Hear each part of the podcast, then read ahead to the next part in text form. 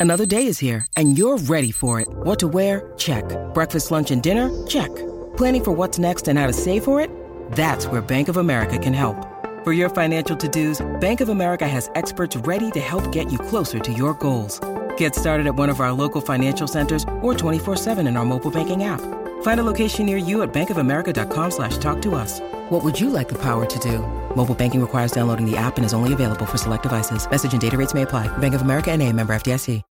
When you need mealtime inspiration, it's worth shopping Kroger, where you'll find over 30,000 mouthwatering choices that excite your inner foodie. And no matter what tasty choice you make, you'll enjoy our everyday low prices, plus extra ways to save, like digital coupons worth over $600 each week. You can also save up to $1 off per gallon at the pump with fuel points. More savings and more inspiring flavors make shopping Kroger worth it every time. Kroger, fresh for everyone. Fuel restrictions apply.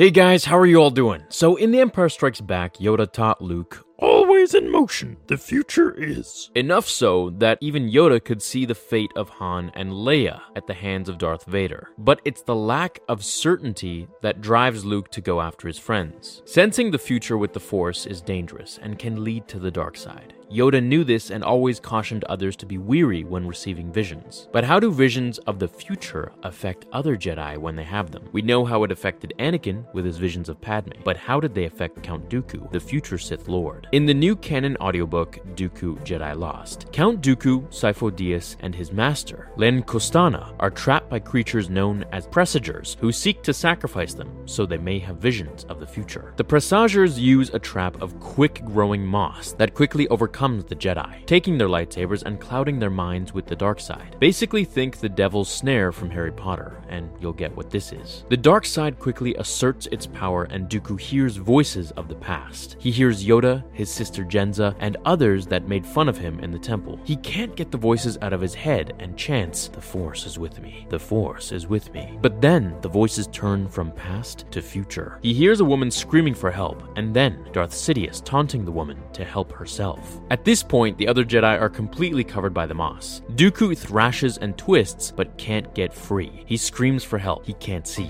he can't hear, he can't even breathe. It completely cocoons him as his consciousness slips away. Then, Dooku sees a massive vision of different possible futures, which would have made no sense to him, but are very exciting for us to hear. He says, I saw battles, so many battles. The future bleeding out on a thousand worlds. He hears Sifo Dyas scream. Dooku yells out for him. Faces I knew, faces that were new to me, and all of them changed from the way they should be. He sees Yoda and Mace Windu talk about taking control of the corrupt Senate, arresting the Chancellor, and the beginning of the galactic rule of the Jedi. But could that actually be the future? There had to be a different way, and there was. He then hears clone troopers fighting, battle droids, and clones executing something called Order 66. He hears Anakin say that he's found the Sith Lord the Jedi are looking for. Jedi dying everywhere. The different futures collide and collapse until he sees the Sith reborn. People chant, Dooku, Dooku, Dooku! He hears Sidious proclaim Dooku to be his apprentice. Qui Gon proclaimed that the Sith have returned. He sees Asajj Ventress. All these different futures coalesce and press down on Dooku until he's utterly overwhelmed to the point of death and fear. Suddenly, the young Padawan spews force lightning everywhere, which frees him and the others from the strangling moss and fries the presagers. The Jedi are shocked. This marks the first time Dooku has used force lightning, and it terrifies him. He knows force lightning is a power of the dark side, and at this point, he's only a Padawan. Master Kostana comforts Dooku. It wasn't his fault. It was the moss that brought in the dark side and the visions. She assures him that the things he saw are possibilities, not certainties. While she may convince herself of that, Dooku isn't so swayed. Now, how did these visions affect Dooku? Well, not as much as Anakin's visions did to him. Dooku was confused by them rather than completely believing them. He couldn't determine what was real and what wasn't. Could the Jedi really take over the galaxy? Could the Sith really return? Would people actually chant his name? All of these end up coming true to a certain degree. While the Jedi don't take over the galaxy, it's Anakin's fear of this that partly drives him to join the Sith, who do indeed return like Dooku's vision says. And people will chant Dooku's name when he becomes Count of Serenno. If anything, these visions served to form a piece of the puzzle that Dooku held. He would never forget the visions and would never write them off completely. They formed a key point in his work with Darth Sidious. Perhaps even the term Order 66 came from Dooku. Now, if only he saw Anakin's betrayal of him, maybe he would have been able to keep his head. Now, it is possible, since Palpatine can really read minds very well, that he read Dooku's and maybe even went in there into his past and saw these visions that he had. Then, come to think of it, he probably could have seen those visions himself, and with all the dark side stuff that he's done. So, what do you guys think?